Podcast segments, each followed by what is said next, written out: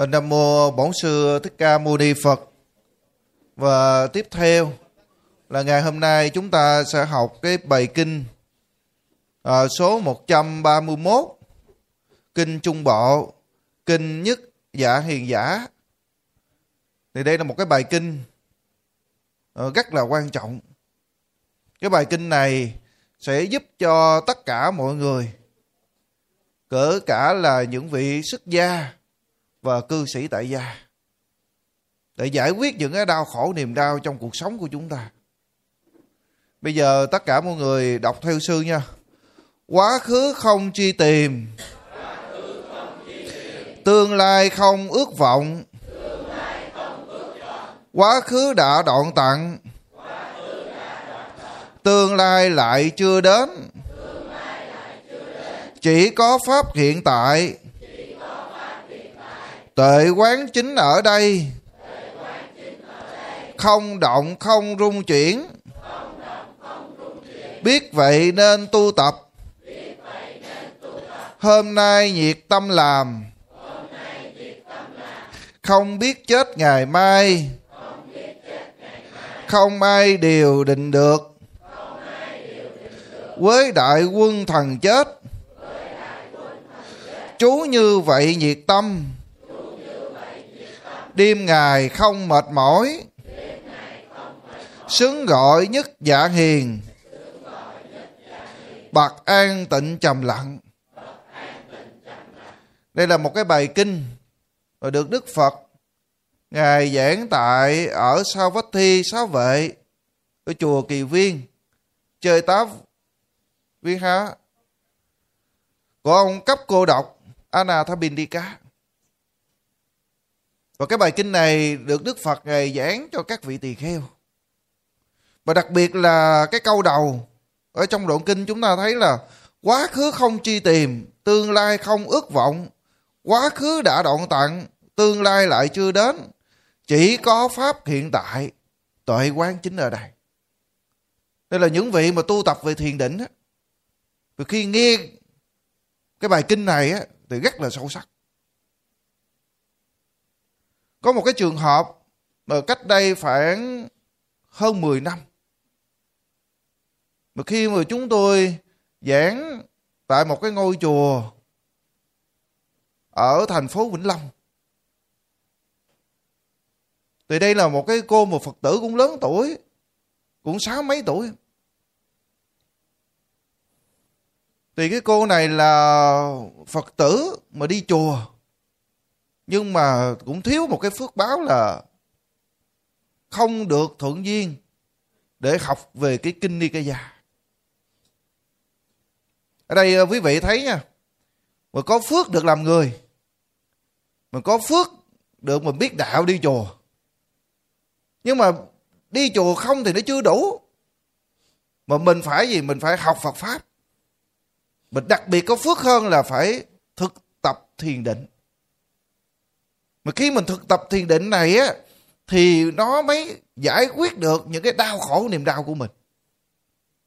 Còn đây mà quý vị mà đi chùa uh, mua nhang lại phật cúng dường tam bảo mười ngàn hai chục năm chục hay đi vào chùa những người có điều kiện thấy chùa đang xây dựng uh, cúng dường chùa năm chục triệu trăm triệu hay vài trăm triệu hay cả cả tiền tỷ để xây chùa nhưng mà khi mà đau khổ đi đến, thì những cái công đức quý vị mà cúng dường á, để giải quyết niềm đau là hai cái nó khác nhau. Khi mình cúng dường, đó là cái phước vật chất. Nhưng mà đau khổ, mình phải nhìn đau khổ, làm sao mình giải quyết được cái phiền não này? Đây là điều rất là quan trọng. Cái bài kinh này, nó sẽ giải quyết được cái cái nỗi khổ, cái niềm đau của quý vị. Cho nên là có một cái câu nói của nhân gian, người ta thấy là người giàu cũng khóc. Mà tại sao người giàu nó cũng khóc? Tại vì cái người giàu mà không có tu, không thực hành giáo pháp thì nó cũng khổ. Chứ đâu phải là người giàu không khổ. Mà cái người nghèo cũng khổ luôn. Mà nếu như cái người nghèo mà không có tu, mà khi mình biết Phật pháp rồi, người giàu và người nghèo có tu là không khổ. Mà nếu mà không có tu thì giàu nghèo đều khổ như nhau hết. Thì đây là một cái ờ, cô phật tử là sáu mươi mấy tuổi.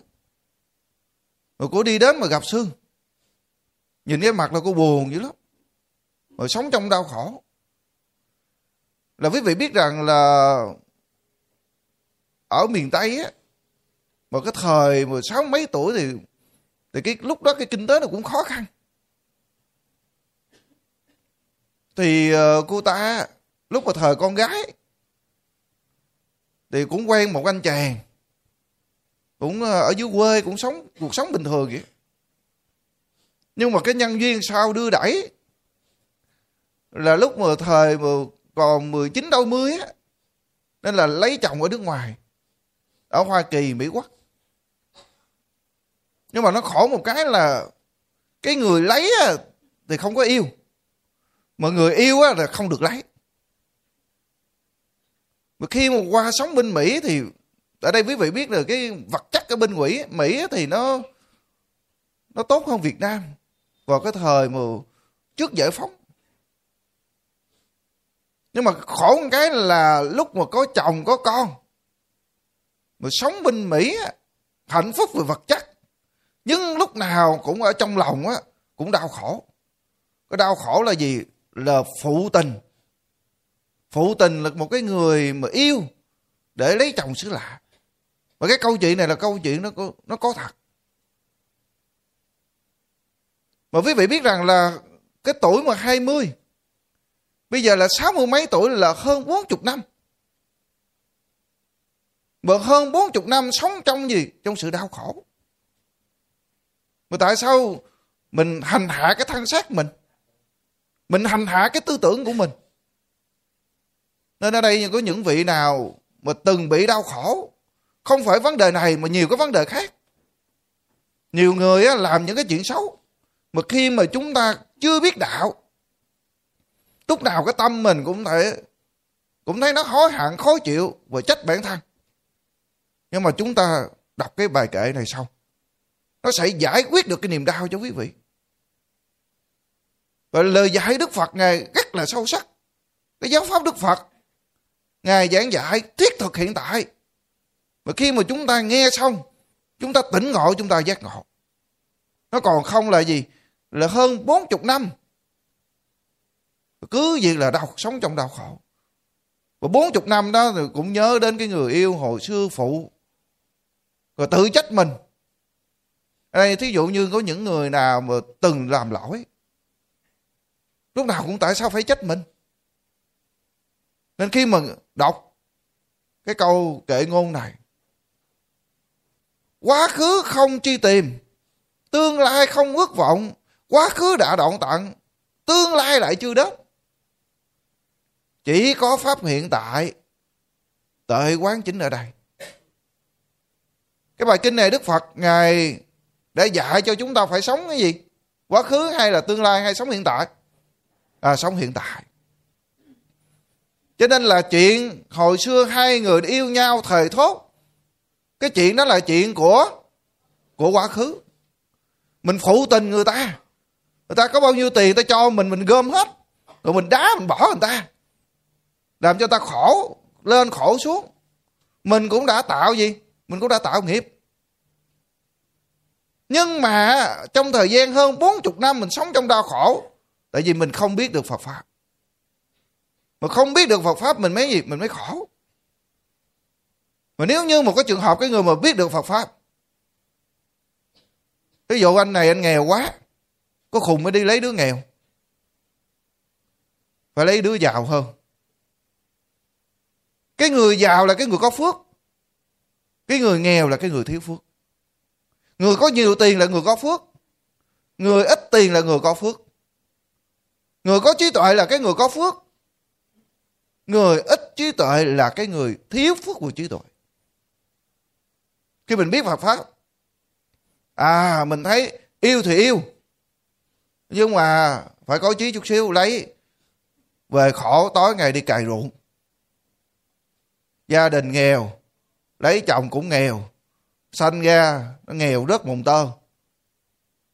Có những người yêu thì yêu, nhưng mà lấy lấy đứa này giàu hơn. Nhưng mà cũng có những cái hẹn thời, rồi những cái tình cảm này vân vân muốn tạo nghiệp không cũng có, làm cho ta mơ mộng cũng có, không cũng có.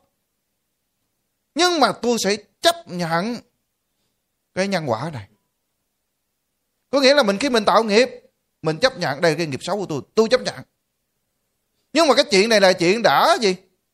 Đã quá khứ có hiểu ý sư nói chỗ này chưa? Nên là mình phải chấp nhận cái nghiệp của mình. Nên là ngay trong hiện tại này mình phải tu mình phải sửa lại. Thí dụ như ở đây mà quý vị đã từng những làm cái chuyện nó sai. Thí dụ như lúc mà còn thời còn trẻ ờ, chúng ta trộm cắp hay này nọ vân vân. À, những cái xấu của mình. Bây giờ mình nhìn lại mình thấy à lúc đó mình làm sai làm những cái chuyện mà cha mẹ đau khổ, sớm làng nó chửi bới. Nhưng mà tôi sẽ chấp nhận cái nghiệp của tôi. Mình phải tin gì? Mình phải tin nhân quả. Chứ không thể nào bây giờ mình sống, mình hối hận lại rồi, trời ơi, chuyện xưa tôi biết vậy, tôi đừng có làm. Trời, tôi hối hận quá. Bây giờ tôi làm vậy, giờ mẹ tôi nó bị tăng xong mẹ tôi chết. Bây giờ tôi là đứa con bất hiếu lúc nào mình trách mình là cái người con bất hiếu, tôi sống trong cái cuộc đời này sao tôi khổ quá? Hồi xưa tôi đừng làm vậy, mẹ tôi không chết. Hay là ở đây quý vị thấy không? Khi mà mẹ bệnh hay này nọ, mà quý vị vô tình mà lúc đó mà đưa, mà chở đến bệnh viện, hay ba mẹ mà chết, lúc nào tôi cũng trách tôi khóc. Sao ngu si quá vậy? Đó gọi là gì? Ngu si, thiếu trí tuệ, theo tinh thần của phật giáo. Có nghĩa là mình đã cố gắng mình làm nhưng mà nó lỡ nó xảy ra những chuyện, thì mình biết được phật pháp rồi, đây là cái chuyện quá khứ. Mình không nên trách mình ở chuyện quá khứ.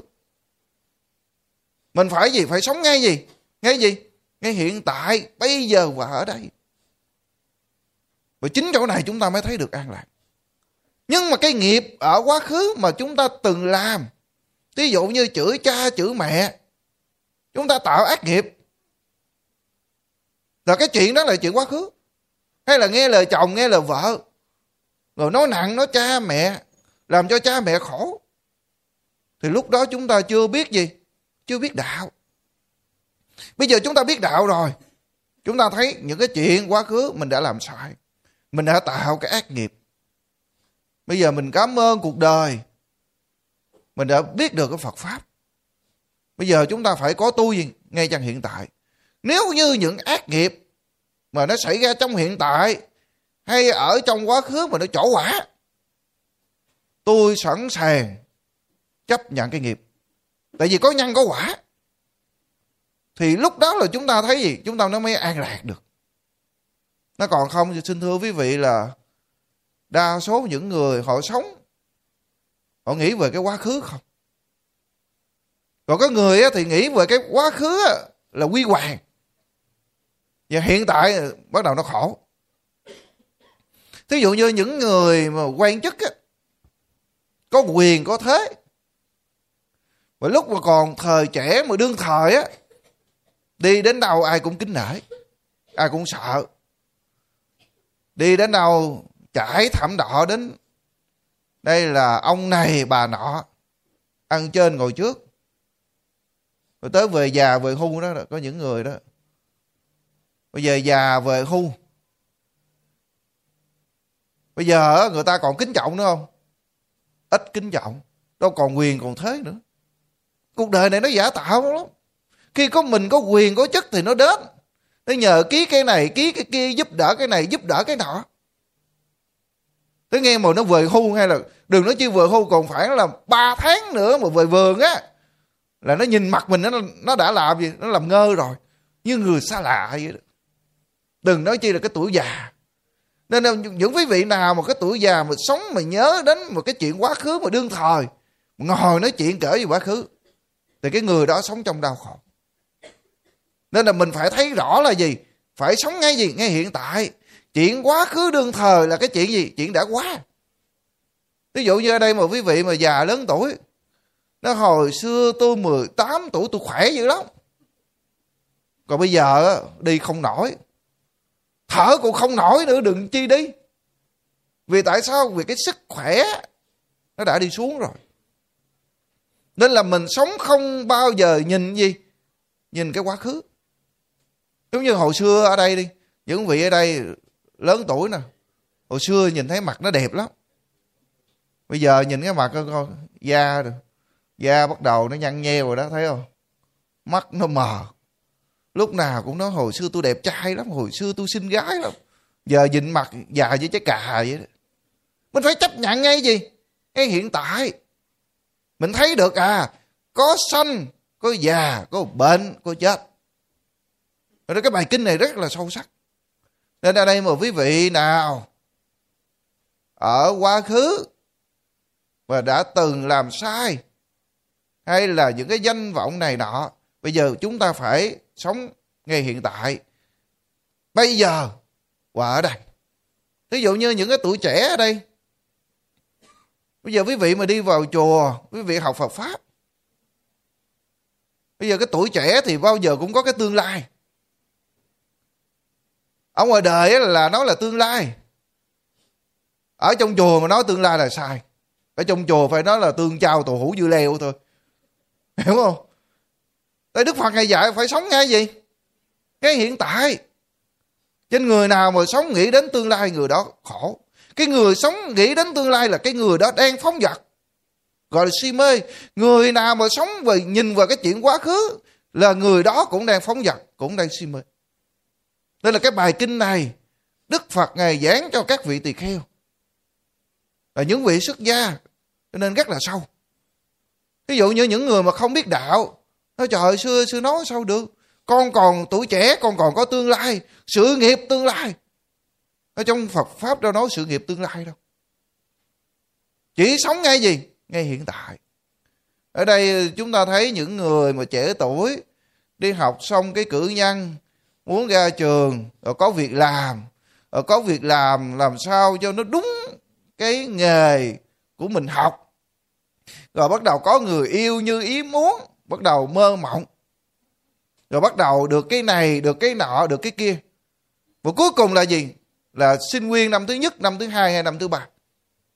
Và sống toàn gì? Toàn cái mơ mộng. Ước mơ là thế gian nó cho phép được ước mơ.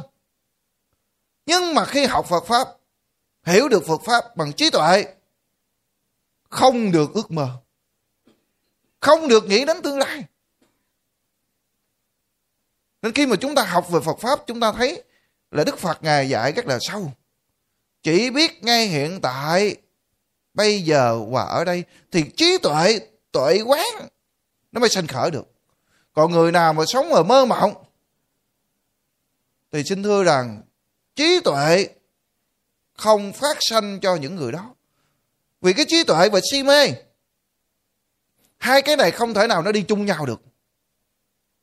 Vì si mê là bất thiện. Vì trí tuệ là cái tâm thiện. Hai cái này không thể nào đi chung. Si mê là vô minh.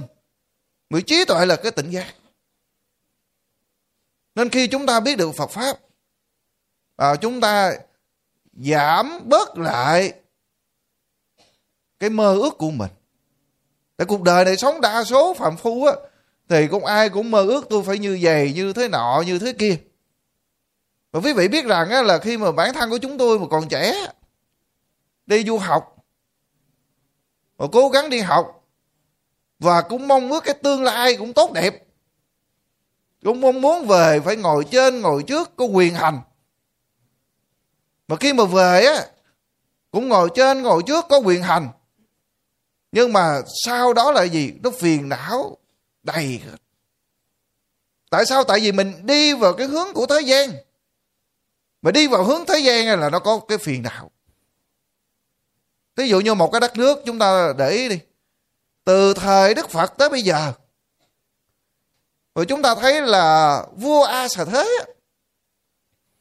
là khi mà đi vào trong rừng để gặp Đức Phật để nghe Pháp vào ngày trăng rằm tức là cái trăng đó, nó rất là sáng và vua A Sở Thế muốn gì? Muốn để gặp Đức Phật, gặp một minh sư để nghe Phật Pháp.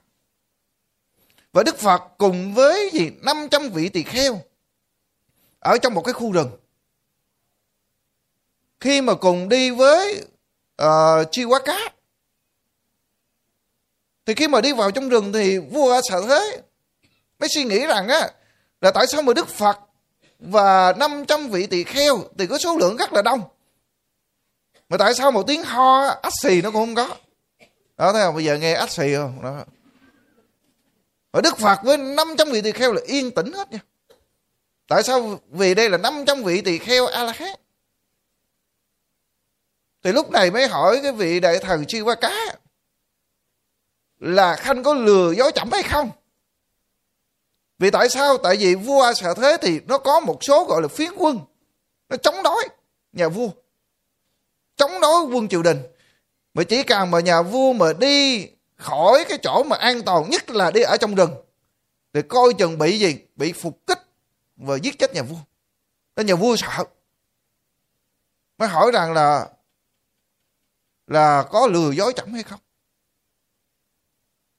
Nó tâu đợi vương, hạ thần không có lừa dối đại vương. Và phía trước một cái ngọn đèn đang lấp lé là nơi đó là cái am thất đức phật. Và đang ngồi đó. Thế là nhà vua đi đến để gặp đức phật và nghe pháp và khởi lên cái tâm quan hỷ. Và quý vị biết rằng á, là làm cả là một cái vị vua, nhưng mà nó cũng có phe đối lập làm tổng thống. Hiện tại bây giờ, nó cũng có phe gì? Cũng có phe đối lập. Đừng nói chi là chúng ta có mặt ở đây, những chức vụ, chức quyền của chúng ta. Nó cũng có những người ganh tị, có những người nó muốn tẩy chay chúng ta, muốn hạ bệ. Nên là những người nào á, mà đã đi con đường đó, gọi là gì? Con đường luân hồi sanh tử. Thì nó bị gì? Nó bị những cái phiền não đây là những người nào mà mong muốn có tương lai? À, có địa vị à, có ăn trên ngồi trước rồi muốn quyền hành sẽ khổ về cái quyền hành. Còn nếu mà không có được thì nó khổ cũng không có được. Cho nên có những cái mơ ước đâu lúc nào nó cũng thành tựu được. Có những mơ ước thành tựu được là cái chúng sanh này đủ cái phước duyên. Có những người mà mơ ước á chưa chắc nó thành tựu được thí dụ như ở đây mà quý vị thấy mấy đứa mà học lớp 1, lớp 2 á à, lúc nào hỏi nó con ơi lớn con muốn làm cái gì? Con làm bác sĩ con làm kỹ sư. Có đứa nào nói là con lớn lên con muốn đi bán vé số đâu. Cũng đều hướng đến gì cái tương lai tốt. Nhưng mà đây là gì? Là đời thương. Và kể cả những cái người mà uh, sinh viên uh, đại học thì cũng hướng đến gì hướng đến cái tương lai nên khi mà quý vị về thiền viện Phước Sơn để tham dự để nghe Phật Pháp. Để mình nghe chi? Mình bớt cái gì? Cái ham muốn lại. Vì chúng ta còn phạm phu. Chúng ta vẫn còn dính mắt. Nên khi mình nghe Phật Pháp mình giảm bớt lại. À, thôi bớt cái tham vọng lại. Mình vào chùa mình biết là mình phải sống ngay gì? Ngay hiện tại. Và trong cái bài kệ này, ai biết chết ngày mai, không ai điều đình được. Với đại quân thần chết, chú như vậy nhiệt tâm. Đêm ngày không mệt mỏi, xứng gọi nhất dạ hiền bậc an tịnh trầm lặng. Và chúng ta thấy là gì? Là cái chết, nó đi đến bất cứ lúc nào. Chúng ta không thể nào mà điều đình lại với đại quân thần chết. Ví dụ như ở đây mà có những cái trường hợp, có những người rất là giàu có. Bây giờ cái tử thần nó đi đến, nó bây giờ mình điều đình với nó, thương lượng với nó. Giờ tôi bỏ cái một ngàn tỷ, cho tôi sống một tháng có được không? Không. Và khi mình học Phật pháp mình biết, cái chết nó đến bất cứ lúc nào. Khi quý vị ngồi ở đây, quý vị bước ra ngoài chỉ cần ngọn gió độc thổi quý vị quý vị có thể chết. Nhất là trong chùa Phước Sơn này cây cối nhiều lắm nha để ý nha. Nhất là mấy cái cây khô. Bước đi ra ngoài tử thần đến cây cây khô nó rớt chúng vô đầu úp rồi xong. Kusala thamma aditya. Là những cái bài kinh đó gọi là bài kinh gì? À, bài kinh cầu siêu. Rồi bước ra ngoài gặp mấy đứa nào mà chạy xe nó tông cái đùng, rồi cũng xong luôn. Nên là cái chết nó đi đến bất cứ lúc nào. Và chúng ta không có thể nào chúng ta biết được. Nên là khi mà quý vị quán về cái sự chết, thí dụ như là lúc nãy là hòa thượng chủ trì bổn tự, hòa thượng thích bụi chánh là sư phụ của chúng ta. Là dạy chúng ta là chết gì? Chết chết chết chết đến rồi. Để chi để chúng ta quán vào cái sự chết và khi mà quán về sự chết chúng ta bớt gì? Chúng ta bớt cái dính mắc lại. Và quý vị biết rằng á, đối với các con người mà sống về cái tham dục á nó thích nắm cái này đây là nhà của tôi đây là tiền của tôi đây là địa vị của tôi đây là con cháu của tôi đây là danh vọng sự nghiệp của tôi. Còn ở trong chùa là dính mắt đây là học trò của tôi đây là đệ tử của tôi đây là chùa của tôi đây là bông hoa của tôi đây là cây của tôi đây là chánh điện của tôi. Cái người đời thì dính mắt theo kiểu người đời. Tu sĩ á thì dính mắt theo kiểu của tu sĩ. Khi chưa thành phật. Bây giờ mình tu để gì? Để mình tập để thành phật. Giờ tập gì? Tập buông lại. À, quý vị nghĩ khoảng 5 phút nữa tôi sẽ chết nên là chúng ta cũng bớt cái sân si lại. Ví dụ như những người nào mà chửi mắng mình à tại sao phải chửi tôi? Tôi có quyền chức. Tôi là lớn bây giờ mình muốn mình chửi lại, mình muốn hơn thua. Mình nghĩ rằng là 5 phút nữa mình sẽ gì? Rồi sẽ chết. Nên quán về sự chết, mình yên tâm thôi, mình thở rồi mình sắp xếp. Chết bằng cái tâm gì? Bằng cái tâm chánh niệm, chết bằng cái tâm tỉnh giác. Rồi mình nghĩ rằng à ở trong cái cuộc đời này ai cũng bị thị phi ai cũng bị nói xấu. Cuộc sống trong đời thường này đều có sự hơn thua. Nên thôi mình giảm bớt cái cái hơn thua. Giảm bớt cái săn lại. Nhất là đầu năm đầu tháng. Ngày hôm nay là cái ngày mùng uh, mùng 9 Tết. Nên khi mà quý vị đi chùa nhớ làm ơn, làm phước. Mình tập cái tâm gì để buông bỏ. Buông bỏ bạn bè, buông bỏ chồng, buông bỏ con, buông bỏ sự nghiệp. Cái ngày hôm nay.